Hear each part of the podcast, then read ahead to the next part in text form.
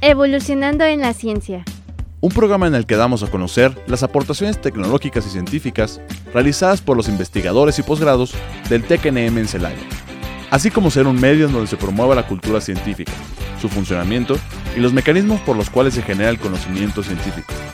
Conducido por el Dr. Jesús Villegas Saucillo. Sean ustedes bienvenidos a Evolucionando en la ciencia. Les envío un cordial saludo y les habla su servidor Jesús Villegas Saucillo y les da la más cordial bienvenida a este programa Evolucionando la Ciencia a través de XHITC, Radio Tecnológico de Celaya, el sonido educativo y cultural de la radio en el 89.9 de FM e Internet y a través de Spotify. Para comunicarse con nosotros, por correo electrónico a radiotecnológico.itcelaya.edu.mx también a la página de Radio Tecnológico de Celaya en Facebook y al número de Evolucionando en la Ciencia, que es el 461-150-0356, para que nos envíen algún comentario, sugerencia o algún tema que deseen que abordemos, pues estamos prácticamente a la orden. Recordándoles que Evolucionando en la Ciencia su objetivo es la divulgación de la ciencia y pretende hacer accesible el conocimiento especializado. Se trata de tender un puente entre el mundo científico y el resto del mundo. Ser un canal que permite al público la integración del conocimiento científico a su cultura. Y el día de hoy, en Evolucionando la Ciencia, tocaremos el tema titulado El posgrado en gestión administrativa que oferta el Departamento de Ciencias Económico-Administrativas y con nosotros está el doctor José Porfirio González Farías y muchas gracias este doctor Porfirio, aunque bueno, pues prácticamente nos hablamos de, de, de, tú, ¿verdad? Pero bueno, con el respeto que siempre se merece, muchas gracias por estar aquí en el programa. Muchas gracias a ti y bueno, un saludo a toda tu audiencia. No, al contrario, muchas gracias. Y bueno, pues este, como saben, este auditorio eh, prácticamente la temática de, Evolucionando la Ciencia, pues es hablar sobre la biografía de cada uno de nuestros invitados y el día de hoy pues vamos a hablar sobre, sobre la biografía del doctor José Porfirio González Farías. Y bueno, él es doctor en ciencias técnicas de la, de la ingeniería industrial, específicamente en el área de administración con especialidad en alta dirección y también cuenta con una maestría y licenciatura en ciencias, eh, en ciencias computacionales. Realiza investigaciones concernientes a estrategias, gestión organizacional y de proyectos tecnológicos, también en técnicas de dirección, inteligencia de negocio y modelado de procesos de negocio para el diseño y desarrollo de sistemas de información empresarial de alto desempeño. También es jefe de la Oficina de la Propiedad Intelectual y coordinador del Centro de Incubación e Innovación Empresarial, aquí en el Tecnológico Nacional de México, Campus Celaya. También es coordinador de la maestría en gestión administrativa y consultor independiente, auxiliando a empresas a encauzar su desarrollo mediante el diseño de estrategias, el modelado de procesos de la organización y la formación del negocio, y también en la toma de decisiones y negociaciones. Y bueno, pues es prácticamente eh, parte de la biografía del doctor José Porfirio González, González Farías, y pues muchas gracias por, por estar con nosotros. La verdad siempre es grato este, tocar estos temas porque la verdad son, son bastante interesantes, ¿no? Y bueno, para comenzar con parte de, de, que ya mencioné, parte de la biografía del doctor González Farías, pues preguntarte, bueno, ¿cómo fue eh, que, que, te incursionaste tanto en la licenciatura y luego posteriormente en la maestría en la parte de, ciencias computacionales. ¿Cómo, ¿Cómo fue esa incursión, por favor? Sí, mira, bueno, déjame nada más hacer una precisión. Yo estuve ahí en la, en la incubadora de negocios hace ya un buen tiempo. Después ya me, me, sustituyó primero Heréndira Bustos. Ahora creo que se encuentra ahí Viridiana haciendo un papel eh, muy relevante. Y, y, ahí en el departamento de vinculación, pues estaba también el área de, propiedad intelectual, que durante seis años estuve yo ahí al frente. Eh, desarrollando algunas este, estrategias pues, para poder garantizar la protección de la propiedad intelectual de los múltiples proyectos que se generan aquí. Y, y, en referencia a, la pregunta de, bueno, el cambio, ¿no? Este, de ser eh, meramente tecnológico, eh, mi, tecnológica mi formación, a irme al área administrativa. Fíjate que este, eh, yo creo que eh, son las oportunidades que te da la vida. Depende, por supuesto, de cómo abordes ¿no? la problemática o, las circunstancias en donde tú te encuentras, o al menos así lo he tomado yo como filosofía de vida. Yo, eh, egresé de un tecnológico, del hermano tecnológico de, Colima, en ingeniería en sistemas computacionales. Y mi idea era tener un doctorado en robótica. Eso era lo que yo quería hacer. Hice una maestría en la Universidad de Colima en ciencias, este, eh, particularmente en la ingeniería de software. Eh, trabajé en una empresa minera, un gobierno del estado, en una empresa privada también de desarrollo de software, pero en cada una de ellas, bueno, hubo aprendizajes mucho, muy importantes. En la empresa minera, eh, pues aprendí eh, mucho sobre, pues no necesariamente de cuestiones tecnológicas, porque ya iba yo muy bien preparado hacia eso, pero sí con respecto pues a las relaciones con las personas, el poder vender los proyectos que eh, en un área eh, netamente tecnológica pues no tienes esa formación. Eh, casualmente tuve un, jefe que tenía muy mal corazón, no era cardíaco, y, yo tenía una convicción, De que cuando tú te empeñas y, tratas de, de hacer todo este, eh, pues bueno, evolucionando acerca de los errores. Pues llega un momento en que alguien puede observarte, ¿no? Y, puede confiar en ti. Y si te dicen, bueno, si esta persona es un muy buen desarrollador de software, seguramente también puede ser un buen coordinador o un buen líder de mucho mejores desarrolladores de software, ¿no? Exacto. Y entonces eh, yo me daba cuenta de que ese personaje del que, te, del, que le agradezco eh, su comportamiento, veía que que cometía muchos errores, ¿no? Y eh, tenía un, muy mal trato sobre, sus, sobre su gente, eh, siempre con esa amenaza de que aquí tengo tu renuncia para la hora que tú quieras. Entonces era la manera en que él, él se relacionaba y yo pensaba que en mi formación algún día dirigiendo a alguien, este, no lo quería hacer de esa manera. Yo lo que quería era, este, eh, pues bueno, prepararme como un buen líder, dirigiendo proyectos, por supuesto, siempre en el desarrollo de software y entonces, eh, después de, de, culminar mi maestría, porque fue en ese, en ese tiempo que este, eh, tuve a esa, a esa persona este, eh, como compañero de trabajo, pues me di cuenta de que yo tenía que desarrollar otras habilidades, ¿no? Y esas habilidades, pues bueno, me llevaron a hacer un doctorado en ingeniería industrial. yo estudié en Cuba, estudié en Cuba, un, un país que que creo que es un ejemplo en la parte de, los estudios, quizás en otros temas no necesariamente, eh, en donde las personas realmente luchan por sobresalir, particularmente en esa área, en, la área educativa, eh, haciendo sus doctorados para poder pues, salir al país y tener mejores posibilidades.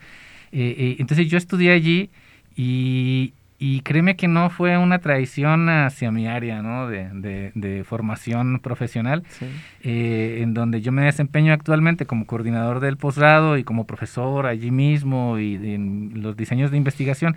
Yo lo que utilizo mucho es la tecnología para poder resolver problemas. O bien desarrollo mis propias aplicaciones eh, eh, para poder hacer prototipados en, en soluciones, en en la toma de decisiones, en la estrategia.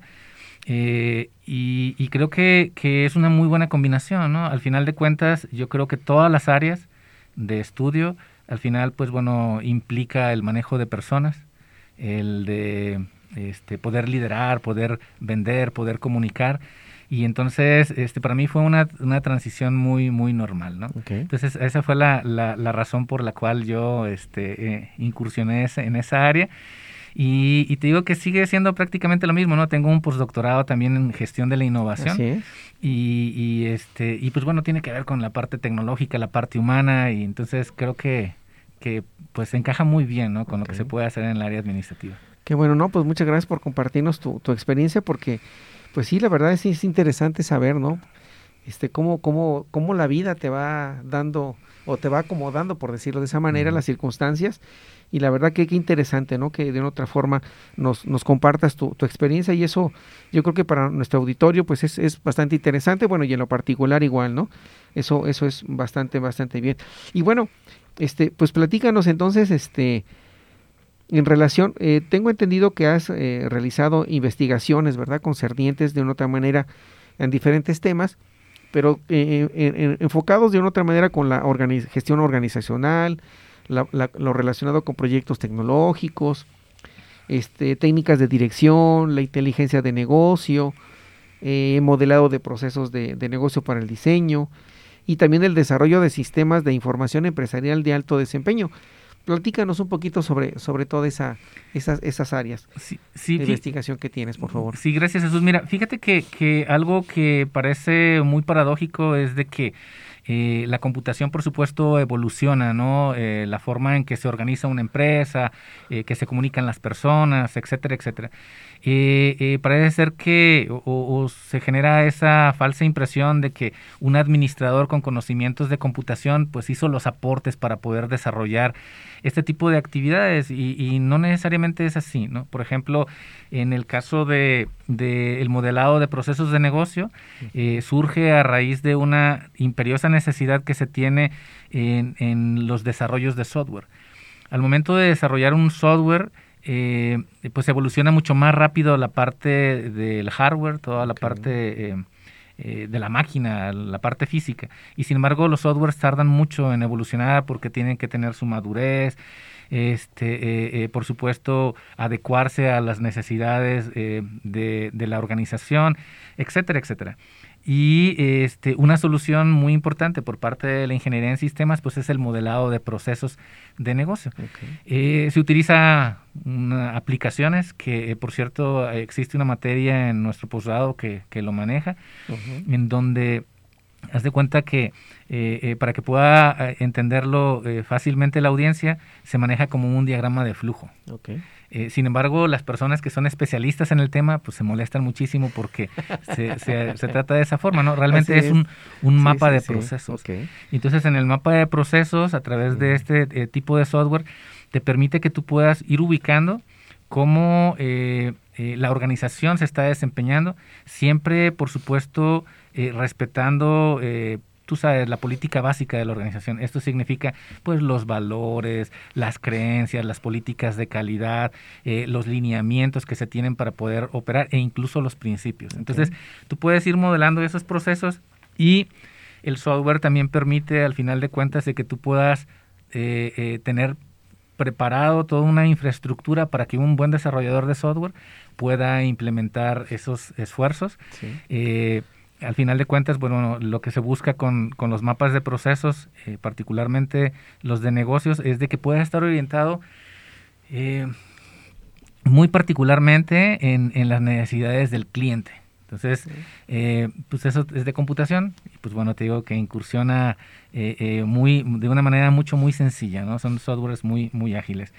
En referencia a este, el el, mm, la inteligencia de negocios, eh, ese tipo de, temas, digo, eh, por lo regular no se traducen de manera literal, pero pues es el business intelligence, que también obedece a otro, a otro comportamiento que tiene que ver con, la computación. ¿no?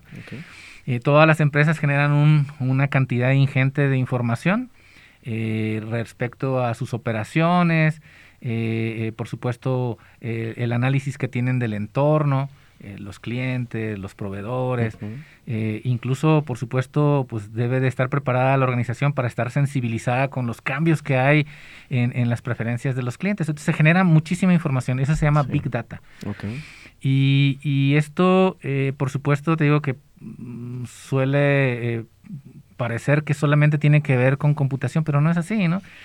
Si esa información no se encuentra ordenada, pues entonces no se pueden tomar decisiones eh, al respecto. Y cuando tú empiezas a acomodar toda esa cantidad eh, enorme de información que se está generando y lo graficas para que pueda ser interpretado de manera eh, mucho, muy sencilla, eso se le conoce como inteligencia de negocios. Entonces, ah, tú ya ordenas toda la información y de allí ya podría empezar una persona a tomar decisiones.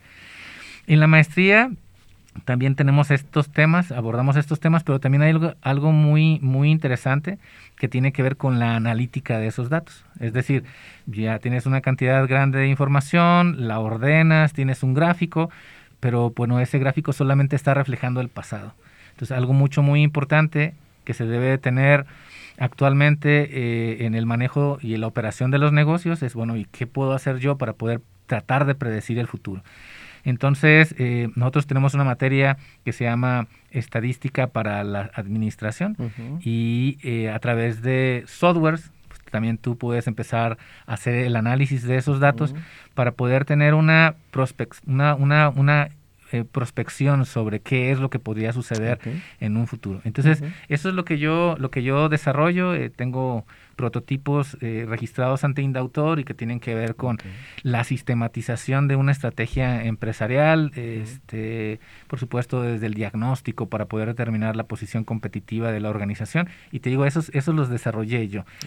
Esos de inteligencia de negocios también se, se generan, usamos dos softwares, uno es el Excel, este, eh, pues ya avanzado para poder desarrollarlo. Y software también de, de terceros, ¿no? Como de Microsoft o de IBM y que permiten pues facilitar el trabajo, ¿no? Este, eh, sobre todo en esa parte, yo creo que algo mucho muy importante, por ejemplo, de nuestros estudiantes, pues es aprender a tomar decisiones y, son decisiones que se deben de basar en datos y eso es lo que lo que yo este, busco desarrollar allí en, en, en, mis trabajos de investigación. También, bueno, soy consultor certificado y, este eh, ocasionalmente, pues bueno, trabajamos con algunas empresas. Ahora tenemos una empresa en Salamanca eh, que se dedica al desarrollo tecnológico y este en, en el posgrado estamos involucrados un grupo de profesores en donde contribuimos a que la organización, pues bueno, pueda definir toda una estrategia. Eh, esta compañía eh, se dedica a, tiene que ver con explotación de hidrocarburos, de, gasolinas, y, pues bueno, algo muy importante que ellos visualizan es de que, pues bueno, eh, en poco tiempo o a mediano plazo, pues ya el principal combustible pues va a ser el eléctrico, ¿no? O, el principal motor pues de, de movimiento de un vehículo. Y entonces, pues bueno, a nosotros nos contratan, nosotros hacemos este todo, todo un proceso de consultoría, tanto en el área fiscal o financiera también, en el área eh, tecnológica y por supuesto en el área organizacional. Entonces es lo que nosotros también desarrollamos para, para esas compañías. Ok, no, pues bastante interesante y, y la verdad sí es un campo pues que tiene mucho por, por desarrollar, ¿no? Por lo que nos, nos platicas. Y, y, también comentarte, porque bueno, ahorita ya nos mencionabas en relación a la, a la parte de, de, la maestría, ¿no? Ya, ya tocando ese tema. Entonces, eh, ¿cuánto tiempo tiene la maestría en gestión administrativa? Que en este caso, recordando a nuestro, a nuestro radio escuchas, que es la que, que se está ofreciendo aquí en el Tecnológico Nacional de México, en este caso Campus Elaya, y en el cual pues tú eres el, coordinador por lo, que nos has comentado.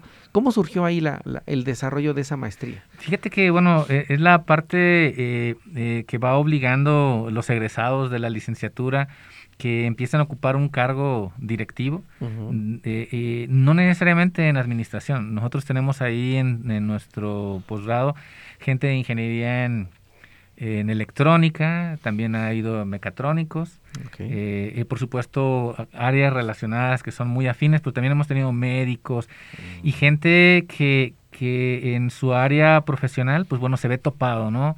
Algunos eh, los condicionan en, su trabajo para, tú sabes, confiarles alguna gerencia, les dice, bueno, si quiero que eres muy buen muy buen tecnólogo, pero pues lo que necesito es ahora la parte humana.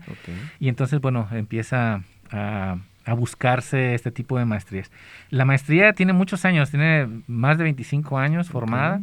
Eh, yo creo que fue de las primeras que hubo aquí en el tecnológico. Eh, pero ha tenido una evolución muy, muy grande, ¿no? Antes se llamaba una maestría en ciencias, después fue una maestría en ingeniería y actualmente, pues bueno, está esta maestría en gestión administrativa. Yo soy coordinador desde hace seis años y te puedo comentar que es una maestría de la cual pues yo me, me, enorgullezco, me enorgullezco mucho, ¿no? Eh, sobre todo por mis compañeros de trabajo, gente muy comprometida, que este, eh, a través del esfuerzo en conjunto, eh, por supuesto con una, una, visión muy clara sobre nuestro futuro, logramos incursionar desde el año 2016 en la acreditación por parte del Consejo Nacional de Ciencia y Tecnología de los programas de posgrado de calidad. Entonces estamos en el PNPC Y, esto eh, se hace muy atractivo para, para pues, nuestros, nuestros eh, estudiantes, ¿no? Los candidatos, los que quieren entrar ahí con nosotros. Eh, primero, pues bueno, hacer una maestría de excelencia y la otra es porque también pues, se ofrecen becas, ¿no? Para, por parte del CONACIT para poder estar allí. Entonces, la evolución, la evolución fue así. te digo que tenemos mucha gente de la industria que pues, tiene, tiene esa problemática, ¿no? De, de la falta de un conocimiento eh, en la parte humana, aunque ya han resuelto la parte tecnológica. Entonces, con nosotros, bueno, llegan, eh, eh, como te comentaba, de diferentes áreas y muchos de ellos, pues bueno, empiezan a experimentar una nueva ciencia, ¿no? completamente distante a lo que ellos se habían formado en, en su profesión, pero que, bueno, se dan cuenta de que es de mucha importancia para poder eh, ayudar a las organizaciones a consolidarse y a desarrollarse. Ok. No, pues muchas gracias. Y, y, pues qué bueno, ¿no? Este, porque siempre ya más de 20 años, pues ya es, ya estamos hablando que ya es algo ya muy, muy sólido, ¿no? Que, que, a, que a través pues, de varias generaciones de, de, de, profesores, de pues igual este maestros en diferentes áreas, doctores también. Y eso, pues bueno, da, da mucho que, que hablar porque pues bueno, empezó con una idea y ahora pues ya es una realidad, ¿no? Ya me imagino que han de tener ya una gran cantidad de, egresados, ¿no? En relacionado a ello. Y, y, yo creo que pues eso la verdad es algo muy muy interesante. Y bueno, pues platícanos eh, eh, este, cuáles son de una otra manera eh, dentro de la maestría, cuáles son las, las líneas de, de investigación dentro de, ¿no? Sí, mira, tenemos nosotros tenemos dos, dos cuerpos académicos. uno de ellos está consolidado y, este, y hace estudios prospectivos eh, a través de la estadística sobre la evolución y de, las empresas. Y maneja, esa es una línea de investigación, la otra línea de investigación tiene que ver con la gestión organizacional en general. El otro eh, cuerpo académico se encuentra en consolidación. Bueno, estos son eh, reconocimientos muy importantes, se lo explico a nuestra audiencia, porque pues también, bueno, garantizan la calidad, ¿no? De lo que nosotros desarrollamos ahí en el posgrado.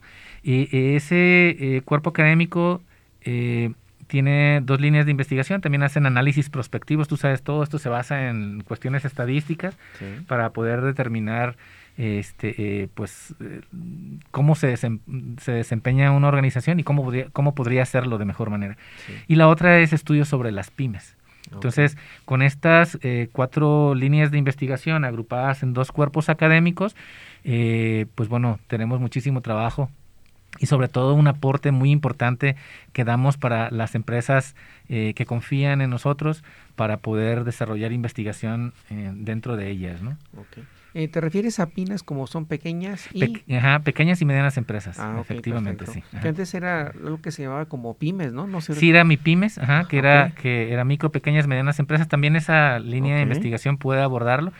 Pero particularmente, bueno, la importancia que tiene este tema de investigación es porque eh, eh, más del 97% de las empresas en México pues tienen que ver con, con este sector, ¿no? que por supuesto nosotros hacemos estudios este, que permiten eh, te platico, ¿no? La, parte lógica y natural sería, bueno, eh, que una pequeña empresa pase a ser mediana y posteriormente a grande, pero nosotros eh, no nos basamos en un deseo de esa naturaleza, ¿no?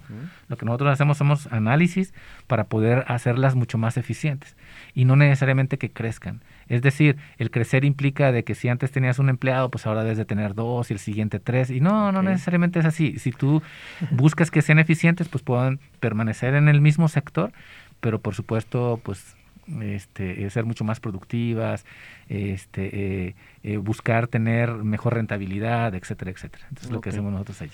Muy bien. Y, por ejemplo, entonces, ahorita en la actualidad, ¿cuánto es la, la, la plantilla de, de profesores, investigadores que, que están dentro de esa maestría? Mira, nosotros tenemos eh, 10 profesores que están contribuyendo con nosotros. Tenemos algo que se llama núcleo académico básico, en donde son profesores de tiempo completo que están dedicados prácticamente de manera exclusiva ah, al, posgrado. Eh, eh, al menos el jefe del, del departamento, eh, Jesús Morales, nos vende la idea, ¿no? De que dice, no, pero también los estudiantes de licenciatura quieren que doctores les impartan clases. Entonces ah, también hay apoyo a la licenciatura, ¿no? Eh, Y tenemos a dos profesores que son, son invitados, eh, que también son profesores aquí de, de, la institución, pero que no pertenecen al núcleo académico básico. Entonces, eh, a nosotros, por ejemplo, el CONACIT nos exige eh, cierta productividad. tú sabes que tienen que ver con, con participaciones en congresos, artículos en revistas este, especializadas, capítulos de libros. Por ejemplo, a pesar de que mm, parezca poco creíble, pero nosotros desarrollamos muchos eh, derechos de autor en prototipados de, software, eh, que permiten, por supuesto, eh, agilizar la, el desempeño de las organizaciones. ¿no? Te digo, por ejemplo, tomas de decisiones. Ahora, esta compañía que te acabo de comentar, eh, pues lo que busca es de que eh, se le desarrolle un, prototipo, bueno, nosotros lo llamamos así porque lo hacemos en Excel, en donde este, quieren estar monitoreando constantemente las operaciones de la organización y este, esto se hace a través de ciertos gráficos y, y, pues bueno, lo hacemos de una manera muy amigable, ¿no? Donde ponemos algunos límites en donde les decimos si baja de este límite o sobrepasa este límite, entonces tienes que llamarme para poderte acompañar en una toma de decisiones. Entonces es lo que nosotros vamos desarrollando. Muy bien, muchas gracias. Y, y entonces, este, y bueno, me imagino que, que tu plantilla de, de, profesores, bueno, hay, hay quienes tienen el doctorado, bueno, como tú el postdoctorado, ¿no? Sí, fíjate que tenemos ahí eh, dos, dos profesores que están en el sistema nacional de investigación, otros dos que están en la lucha por, por tenerlo. Este, también, por supuesto, estamos eh, buscando incorporar y reforzar eh, eh, el posgrado con otros profesores. lo que buscamos es de que tengan un doctorado y que busquen, por supuesto, dentro de sus planes personales de desarrollo a mediano plazo, estar en el sistema nacional de investigadores. Un reconocimiento que, por supuesto, pues nos da mucho prestigio ¿no? a nosotros. Y además porque nos lo requiere, o sea, CONACIT siempre va exigiendo el, eh, eh, la incorporación de estos profesores. Y también tengo, este, tenemos eh, maestros, maestros que han ocupado cargos directivos y que por tanto, bueno, tienen toda la experiencia práctica en la toma de decisiones, este, por supuesto, en, en, la dirección de gente, de personal, en la definición de estrategias, la comunicación. Entonces, pues bueno, creo que es un, posgrado muy diverso. Tenemos mucha mucha gente de diferentes áreas de, de estudio, eh, eh, muy heterogéneo el grupo, pero por supuesto creo que eso es lo que nos identifica a nosotros eh, más como una fortaleza para ofrecerle a nuestros estudiantes.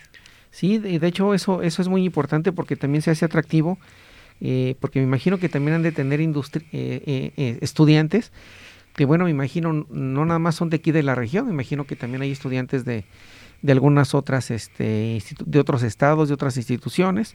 Y, y, qué nos puede platicar al respecto, por favor? Bien, también eh, efectivamente, eh, bueno, te comento que eh, nosotros tenemos en el sistema de los tecnológicos dos o tres tecnológicos con una maestría en gestión administrativa, o mejor dicho, con orientación a la administración, que están reconocidos por el PNPC.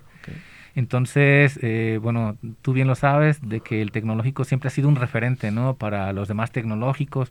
Eh, eh, el desempeño tanto de los estudiantes como de los profesores, pues bueno, nos hace muy atractivos.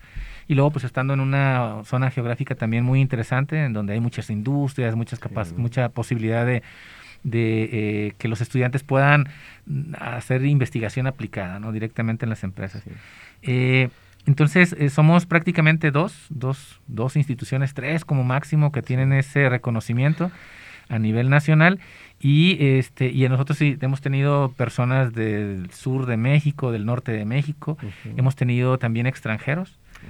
actualmente en este proceso de selección eh, tenemos nueve extranjeros que están muy interesados en, venirse a estudiar con nosotros. Y, eso pues también creo yo que, le da mucho, eh, mucho aporte, ¿no? no nada más en la, en la cuestión cultural, sino que también, por ejemplo, pues nuestros profesores tienen que estar evolucionando constantemente pues para poder atender ¿no? este tipo de, de, este, eh, estudiantes que quiere, o mejor dicho, eh, aspirantes ¿no? que quieren entrar aquí con nosotros. Entonces, eh, eh, sí, sí, tenemos año, semestre con semestre, muchas, muchas eh, intenciones de estudiantes de otras partes por venirse a estar aquí con nosotros. bueno. No, pues eso es, eso es bastante, bastante interesante y la verdad sobre todo ver que, pues bueno, la parte este, de ingeniería es, es, es necesaria, pero también el complemento de un ingeniero, pues bueno, que debería ser, eh, y deberíamos de considerarlo, ¿no? La parte administrativa, las estrategias, eh, las relaciones interpersonales, ¿no? Porque eso también es bastante interesante que, que la formación como ingeniero dentro de, de, toda su retícula, en realidad la parte administrativa es fundamental y eso es un plus para nuestros estudiantes que de una u otra manera pues puedan eh, ofrecer o vender un servicio, porque al final de cuentas van a prestar un servicio a una empresa y eso también a ellos les puede fortalecer de una manera muy este pues muy interesante, ¿no? Y, y bueno, pues vamos a, a un pequeño corte y, regresamos eh, eh platicando con el doctor José Porfirio González Farías en relación al posgrado en gestión administrativa que oferta el Departamento de Ciencias Económico Administrativas del Tecnológico Nacional de México, Campus Celaya. Regresamos en unos minutos. Gracias.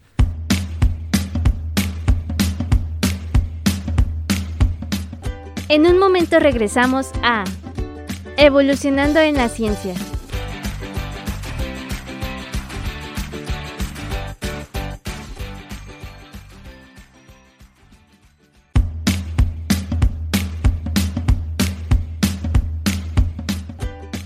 Estamos de regreso en Evolucionando en la Ciencia.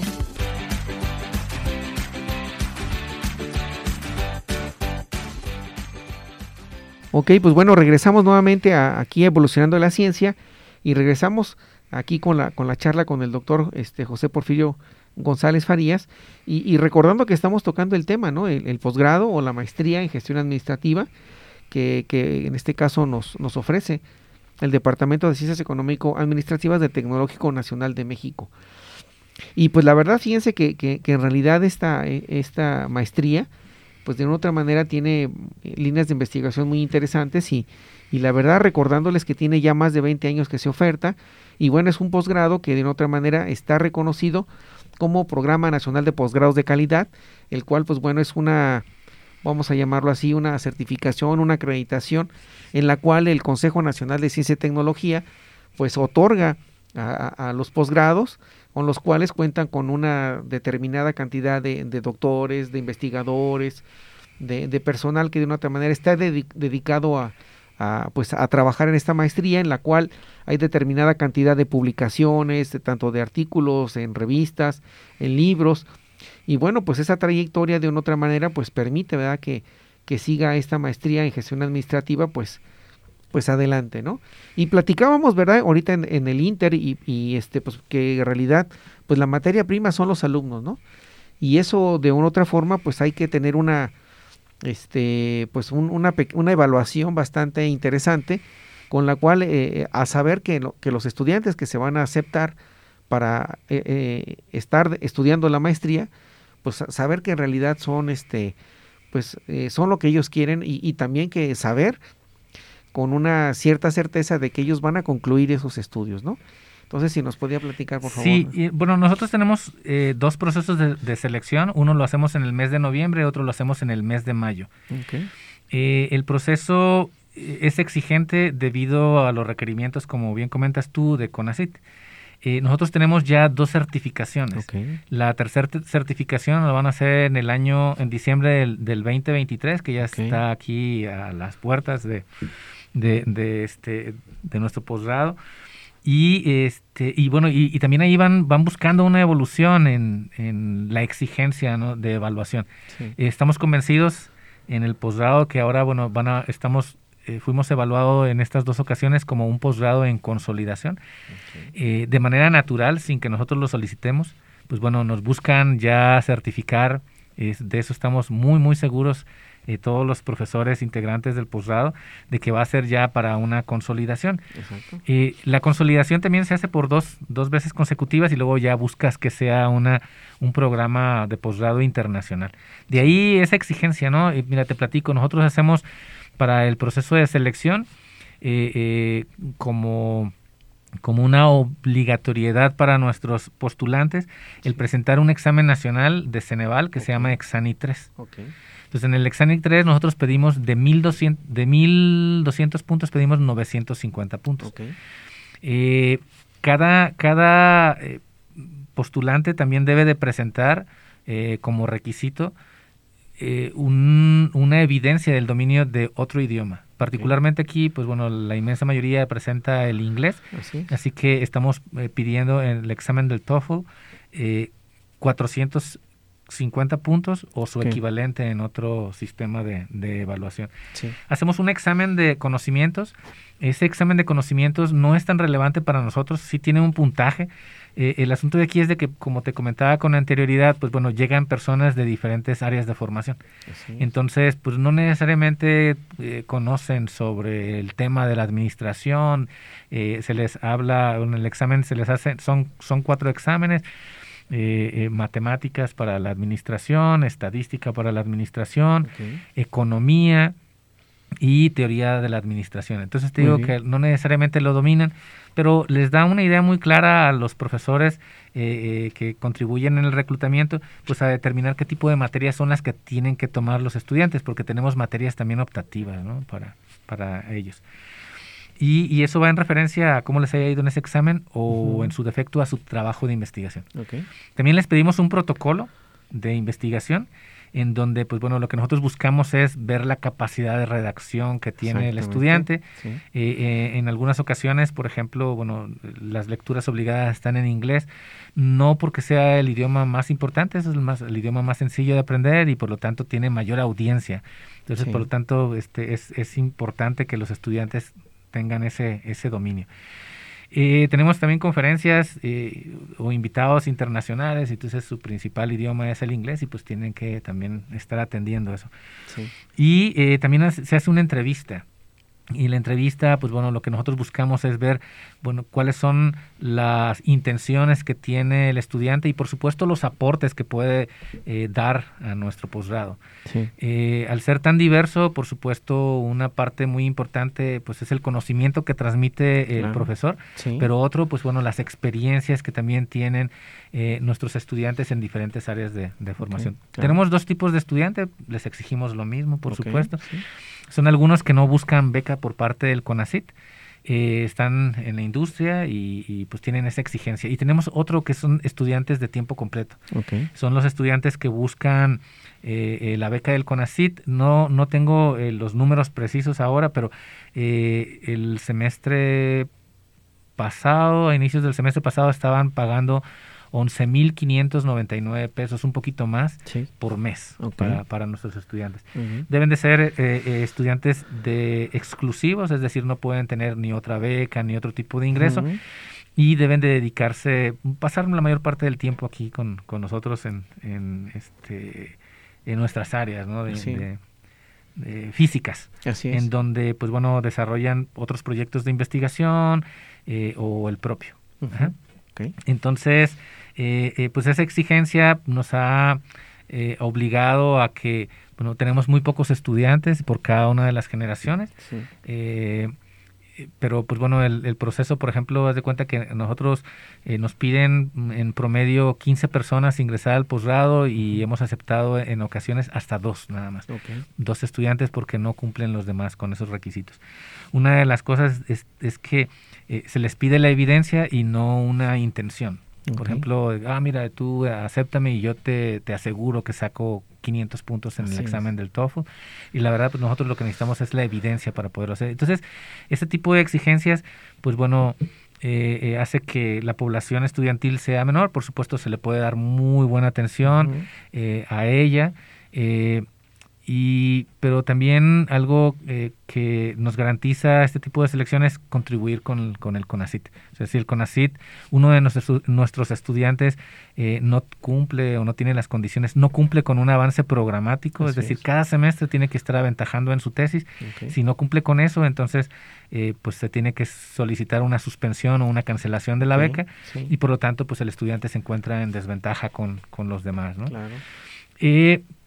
Y otra, otra de, de, las situaciones es que al garantizar también un proceso de selección riguroso, pues nos permite a nosotros cumplir con, con esos requerimientos eh, y, sobrepasarlos, ¿no? Nosotros tenemos estudiantes a los cuales a todos se les piden eh, producción científico-académica y, y, este, que puede ser o bien la participación en dos congresos internacionales o este, al menos una, una, publicación en una revista de alto impacto eh, y los estudiantes bueno pues buscan mejor impactar y no nada más haciendo un, una, una publicación sino haciendo dos publicaciones cuando menos en diferentes este, eh, revistas. Sí un poco complejo, pero la verdad es que vale la pena. Y, y, yo estoy convencido de que si eh, gente de tu auditorio se anima, fácilmente puede lograr esa, ese propósito, ¿no? De, de empezar desde ahora a acumular eh, esas evidencias que necesitamos para que puedan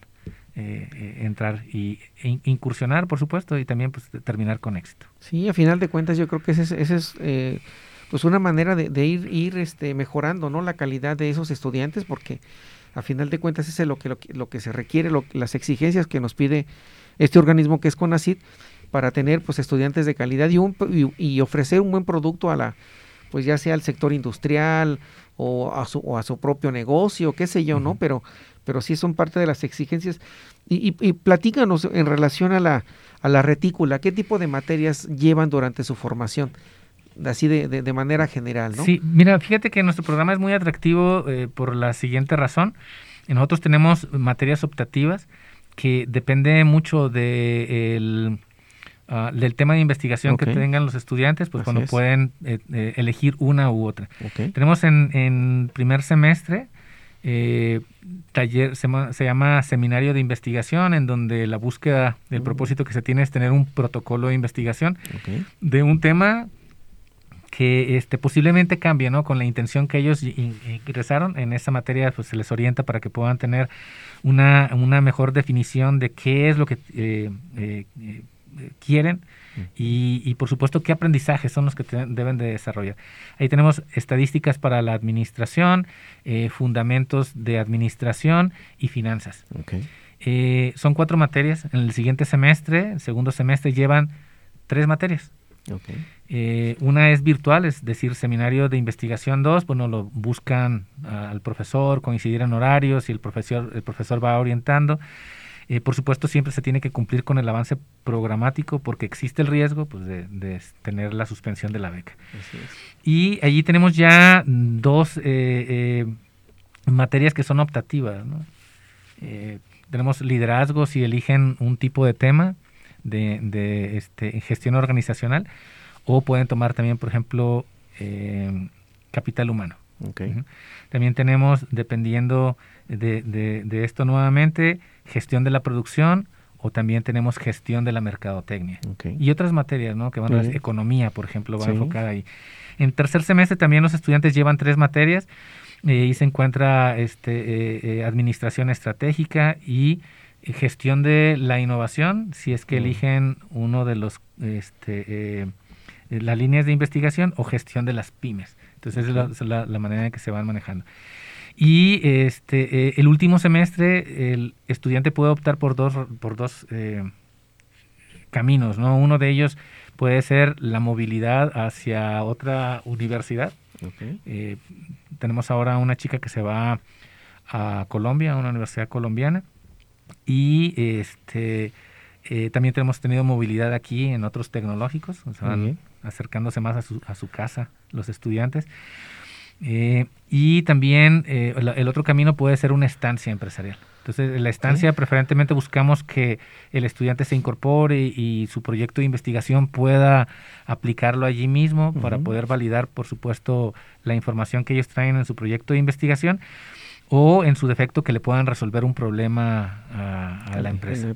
Entonces, pues esa experiencia eh, también, por supuesto, es, es importante pero sobre todo eh, es el devolverle ¿no? a, la, sociedad que pues está contribuyendo para su beca. Eh, por supuesto, en, en transformada ¿no? en, un, en un apoyo en donde eh, el estudiante no va a hacer unas prácticas profesionales, sino a resolver problemas y particularmente estos problemas pues son gerenciales. Entonces, la experiencia que ellos adquieren allí, pues es muy importante. Y también la ayuda, ¿no? La verdad es de que la ayuda que, que tienen los empresarios, eh, eh, no, no pueden pagarles beca, no les pueden dar dinero porque ya tienen una beca. Sin embargo, sí, sí, sí eh, compensan a los estudiantes por lo que por lo que hacen por ellos, que no está prohibido, por supuesto, ni peleado con CONACIT, pero sí se debe de tener mucho cuidado al momento de, de poder este se requiere un permiso pues para, para poderlo hacer y nosotros lo tramitamos ahí en la coordinación del posgrado.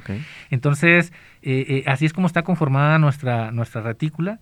Eh, por supuesto, tenemos la página de, principal del tecnológico de Celaya y ahí dentro está la oferta educativa, se encuentra el posgrado y en el posgrado de gestión administrativa pues lleva a nuestra página eh, web en donde también ofrecemos más información eh, al respecto. Sí, ¿algún correo donde se pueda comunicar con, ustedes? Sí, yo, yo, tengo dos correos institucionales. Uno es porfirio.gf, que sería las dos primeras letras de González Farías, arroba celaya .tgnm.mx y el otro es porfirio.gonzález arroba itcelaya.edu.mx y ahí por supuesto podemos platicar eh, este, y resolver algunas dudas que podrían surgir. ¿Cómo no? Sí, este, nos comentabas, por ejemplo, ahorita se me hizo muy interesante en relación al, a, lo, a, lo, a, lo, relacionado al, al, sector industrial, porque, o al sector de, de, una empresa, ¿no? Porque eso, de una otra manera, se está acercando, a bueno, aunque me comentabas, que ya hay estudiantes que vienen propiamente de, de, de que trabajan en una industria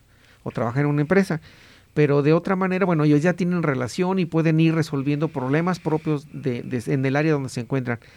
Pero en el caso de los estudiantes que ya están de tiempo completo, ahí ellos empiezan a hacer ese acercamiento y yo creo que es una vinculación que de hecho, eh, por lo que he estado escuchando, con así de una otra manera busca, ¿no? Que los estudiantes egresados de maestría e incluso el, el doctorado, tengan esas este, sinergias con, con el sector industrial, que, que, es algo muy importante. ¿Qué, qué relación nos puedes comentar? Sí, efectivamente. Bueno, en, también existe una evolución por parte de, del CONACID en, en sus exigencias, eh, en la forma de evaluar, pero una mucho muy importante que considera el CONACID es de que eh, eh, todo ese conocimiento pueda aplicarse de manera de manera rápida, ¿no? Entonces, okay. CONACYT lo que busca no nada más es la generación del conocimiento, sino la aplicación de ese conocimiento transformada en acción. Y este, eh, pues bueno, también eh, nos evalúa el número de vinculaciones que nosotros tuvimos eh, eh, que esta vinculación sea de manera exitosa y de que el profesor esté directamente involucrado en el desarrollo de, esos proyectos. Eh, nos pide, por ejemplo, no nada más el, el, estudio para, en el caso de los profesores, no un nivel de, de estudio de calidad y que sea un doctorado o una maestría eh, eh, altamente especializada, sino que también lo que busca es de que tenga una experiencia eh, comprobada. Y pues bueno, este, este tipo de, de, acuerdos de colaboración, pues también implican, digamos así, como un proceso de consultoría. ¿no? Entonces todos los profesores están obligados a contribuir de esa manera. Eh, por supuesto, el respaldo del nombre del Tecnológico Nacional de México en Celaya, pues bueno, es una garantía, ¿no? y sobre todo el de que el de que va eh, eh, el estudiante acompañado de un profesor y de que las soluciones que se van a ofertar no tienen que ver con una posibilidad, es decir, con un sentimiento que tenga el estudiante sobre cómo debería de abordarse un problema o tomarse una decisión, sino que está basada en la probabilidad, ¿no? Entonces, eh, eh, pues lo que se trata de hacer aquí es tomar decisiones basadas en datos, en datos que son duros, que, que este, eh, pues de manera muy cruel, pues dicen la verdad y pues aquí la idea es de que el, estudiante a través de la solución interpreta esa información y pues les dice qué es lo que deben de desarrollar en la empresa. Perfecto, muy bien. Pues muchas gracias por todo ello y, comentarte, por ejemplo, ahí en relación a la... Ya ves que también ahorita el, varias carreras o varios posgrados, pero eh, algunas carreras de, aquí de, que, oferta el Tecnológico Nacional de México, Campus Elaya, pues tienen esa acreditación internacional.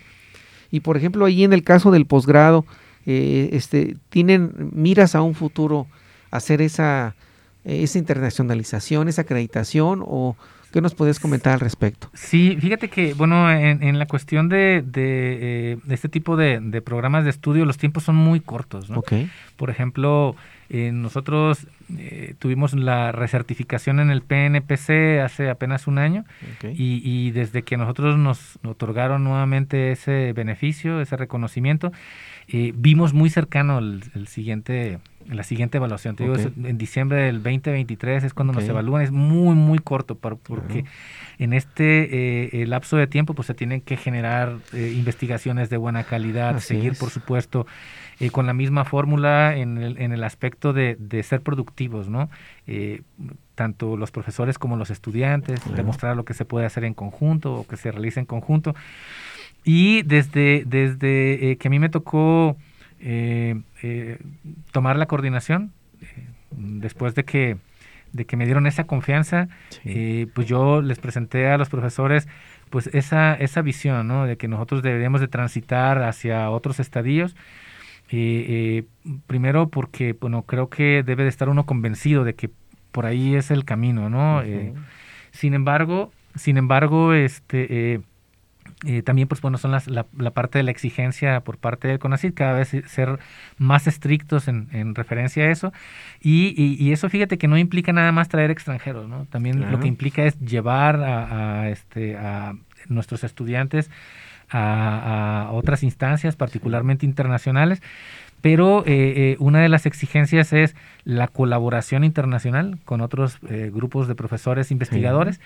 Que nosotros ya tenemos un acercamiento con diferentes instituciones. La más reciente es de una universidad en Cundinamarca, ah, Colombia, en donde ya este pues ya tenemos la, la vinculación y todos los eh, elementos y por supuesto toda la, la, intención, ¿no? la intencionalidad por parte de, los diferentes cuerpos académicos, tanto de ellos como nosotros, para poder desarrollar proyectos de investigación. Pero algo que también nos piden mucho es el que podamos mandar a profesores y recibir a profesores de otros eh, lugares. Y lo hemos hecho, o sea, ya lo hemos hecho, están incursionándose eh, también diferentes materias con profesores invitados eh, pero también, bueno, eh, una de las exigencias pues es el, impartirlo en otro idioma. Eh, tú sabes, un estudiante que quiera venir, a mí me, me, ha, me han solicitado de, de Irán, ah, estudiantes de Irán, incorporarse a nuestro posgrado, pero yo lo primero que les pregunto es si saben el español y si pueden demostrarlo, porque las clases se tienen que impartir aquí, tienen que saber el idioma de la nación donde, a donde viajan, ¿no? Pero aún así, pues bueno, lo que nos piden es eh, los contenidos en inglés. Entonces nosotros estamos trabajando, trabajando arduamente con eso para que nos mantenga, eh, eh, tú sabes, vigentes, que eso es algo mucho, muy importante. Pues bueno, es una maestría muy antigua, pero que tú puedes ver la evolución constante que tiene. No, claro, y yo creo que pues a final de cuentas, pues para ello, pues bueno, podemos ver que forma parte del, del Programa Nacional de Posgrados de Calidad, entonces eso es una, un parámetro y una referencia bastante interesante, ¿no? Porque eso nos da a conocer de que efectivamente lo que se está realizando y lo que han realizado generaciones anteriores y, y ahorita en la actualidad, pues indica que esto va, va para una mejora, ¿no? Y la verdad, pues muchas felicidades a, bueno, en el caso a, ti, Porfirio, y bueno, y, a, y, a, todas las personas que forman parte de ese posgrado. Y, bueno, si gustas hacer algún comentario antes de, pasar a nuestras preguntas finales, alguna invitación, algún comentario. Sí, gracias. Mira, yo, yo este, eh, eh, creo que, que, el compartir este tipo de temas eh, sobre qué es lo que hace cada uno de tus invitados, pues es muy relevante, ¿no? Pero también este es un muy buen foro, para mí al menos, de dar a conocer a nuestro posgrado. Eh, créeme que me siento yo muy orgulloso de, de, tener este equipo de trabajo eh, con el que cuento. Eh, los profesores altamente comprometidos por, por evolucionar, por, por mantenerse en, estándares de calidad que, este, pues, que nos exigen, ¿no? Y, todo el mundo lo hace con, con mucho entusiasmo. y por lo tanto, a mí me gustaría invitar a tu audiencia a que eh, pues recurran a la página web, que puedan contactarse con nosotros a través de, de, nuestros correos. Eh, y que se acerquen, ¿no? Para conocer más sobre qué es lo que nosotros desarrollamos. También, por supuesto, si eh, hay algún empresario que tenga problemas en su organización y, necesite que alguien pueda resolvérselos de la mejor manera, pues pueden contar con nosotros. Creo que, que este, eh, nuestra razón nuestra razón de ser pues son los estudiantes y también las empresas en las cuales nosotros a través de nuestros egresados pues tenemos influencia y pues a mí me gustaría que se acercaran con nosotros para que puedan pues bueno ser nuestros estudiantes bueno, pues muchas gracias por, por, tus palabras, sus comentarios. Y bueno, pasamos a una sección que, aquí en el, en el programa Evolucionando la Ciencia eh, le llamamos las preguntas rápidas, ¿no? Y, bueno, para comenzar, pues preguntarte, este, ¿cuál es tu película favorita? Fíjate que, bueno, yo, yo creo que ah, este, algo muy, muy interesante, creo yo, y bueno, soy papá de una niña de, de, de, este, de 10 años, entonces de todas las caricaturas pues tengo que obligadamente verlas. Eh, eh, creo que, que eh, todo lo que tenga que ver con ciencia ficción o con, con, mm, cosas relacionadas a, la creatividad, para mí son muy significativas. tú sabes, ese derroche que tienen los autores para poder crear y para poder hacer que uno imagine y se introduzca en esos mundos es, es fascinante. Entonces, por ejemplo, yo podría elegir El Señor Señor de los Anillos. Ah, no, pues, muy bien, muy bien, muy buena elección. eh, ¿Tu deporte favorito? a mí me gusta mucho la natación. Yo fui un, un, deportista de alto desempeño. Este, eh, la natación creo que es un deporte eh, eh, muy solitario y en donde tú no puedes ocultar nada de, de, de las deficiencias que tienes, ¿no? Se nota mucho si no te has preparado y, y, este y, no puedes culpar a nadie más no sino así. y creo que también esa parte me ha formado no en donde eh, no nada más se trata de de, de, conocer dónde tienes que eh, mejorar sino también hacerte responsable sobre esa parte. Qué bueno, pues muchas gracias. ¿Algún, algún científico, algún investigador con el cual eh, pues admires o, de una otra manera pues te, identifiques, ¿no? Fíjate que yo bueno, admiro mucho a mis compañeros de trabajo. Ahí son, son muy muy buenos. Creo que este eh, son son personas a las cuales tiene uno que imitar en su forma de trabajo, eh, el empeño, el ahínco que tienen para eso. Pero, por ejemplo, un, un famoso investigador, pues Stephen Hopkins, ¿no? Particularmente porque todo lo tuvo en contra y aún así luchó hasta el último día para poder generar conocimiento. Entonces creo que son personas a las cuales tiene uno que imitar para, para poder ser mejor profesional. Cómo no, muchas gracias. Este, ¿Su ciudad favorita? bueno, yo soy del estado de Colima, donde ah, se encuentra el cielo más puro de toda América y por lo tanto, pues bueno, es mi, mi, mi favorito. ¿Cómo no, verdad? Tiene muchas playas, Manzanillo y bueno, podemos mencionar. Gente igual que aquí, ¿no? Gente mexicanos muy, muy, muy amables, muy este, eh, cariñosos, muy afectivos, entonces sí, pero, ah. pero me gusta mucho yo creo que por ese, esos orígenes ¿no? que tengo yo ahí. No, qué bueno, muchas gracias. Eh, ¿Comida favorita? A mí me gusta mucho la cocina, yo, yo, este... Eh, soy especialista, maestro, en, parrillero. Eh, eh, todo me gusta experimentar mucho, pero a mí mi comida favorita es, el ramen, pero el ah, hacerlo yo. ¿Nos puedes platicar cómo es el, ramen, por favor? Bueno, el, el, ramen es una comida asiática, se come mucho en China, pero también en Japón. Y es un proceso muy, muy largo. Es un proceso muy largo porque, eh, en, tú sabes, las sopas maruchan, este, pues nada más se les agrega agua y se acabó, ¿no? No, y acá es un proceso mucho, muy largo, en donde, pues bueno, eh, se tiene que hacer algo que se llama cachu, ah, que es este eh, carne de cerdo, oh. lleva carne de pollo, una base de pollo, por supuesto, y la, la, pasta. Entonces, este, muy picosita con huevos, por ejemplo, el, huevo, tienes que... ya está dando hambre. Sí, el, huevo tiene que quedar de cierta manera cocido y entonces, bueno, necesitas tener una maestría para hacerlo. No, no, pues sí, ya me, ya me, estoy dando cuenta que me hace falta especializarme en esa parte. No, pues muchas gracias este Porfirio, bueno, por la, estimación, pues de una otra manera, pues así, este siempre hace, hace ya algún tiempecito que, que nos hemos conocido y la verdad, como no agradecerte por la oportunidad de compartir parte de, de, lo que tú haces, que tú realizas. Y bueno, pues en, relación al, posgrado, como no, siempre es importante darlo a conocer. Y bueno, pues prácticamente, pues nuevamente agradecerte para, para terminar, pues agradecer, aceptar la invitación a, por la asistencia al programa Evolucionando de Ciencia, al doctor José Porfirio González Farías, y a todas las personas que hicieron posible la realización de este programa, en especial a las autoridades del Tecnológico Nacional de México en Celaya, a Valeria Eugenia Guerrero Tapia, Diana Belén Rivera, Roxana Fuentes Galván, Fernando Sánchez López, Manuel Vadillo y a Luis Enrique Amate, este, Amate, eh, perdón, Arteaga Amate. Y bueno, los invito a todos los radioescuchas a que nos sigan en la próxima emisión a través del 89.9 de FM por internet en celaya.com tecnm.mx o en Spotify Radio, en Spotify de Radio Tecnológico de Celaya, el sonido educativo y cultural de la radio. Y si gustan enviar sus comentarios y sugerencias a través del teléfono de WhatsApp 461 150 03 56 y bueno pues esto fue evolucionando la ciencia y les envío un cordial saludo donde quiera que se encuentren y, la verdad, pues bueno, se despide de usted su servidor, Jesús Villegas Auxillo, y esto fue Evolucionando la Ciencia. Hasta la próxima. Gracias. Gracias, Manuel.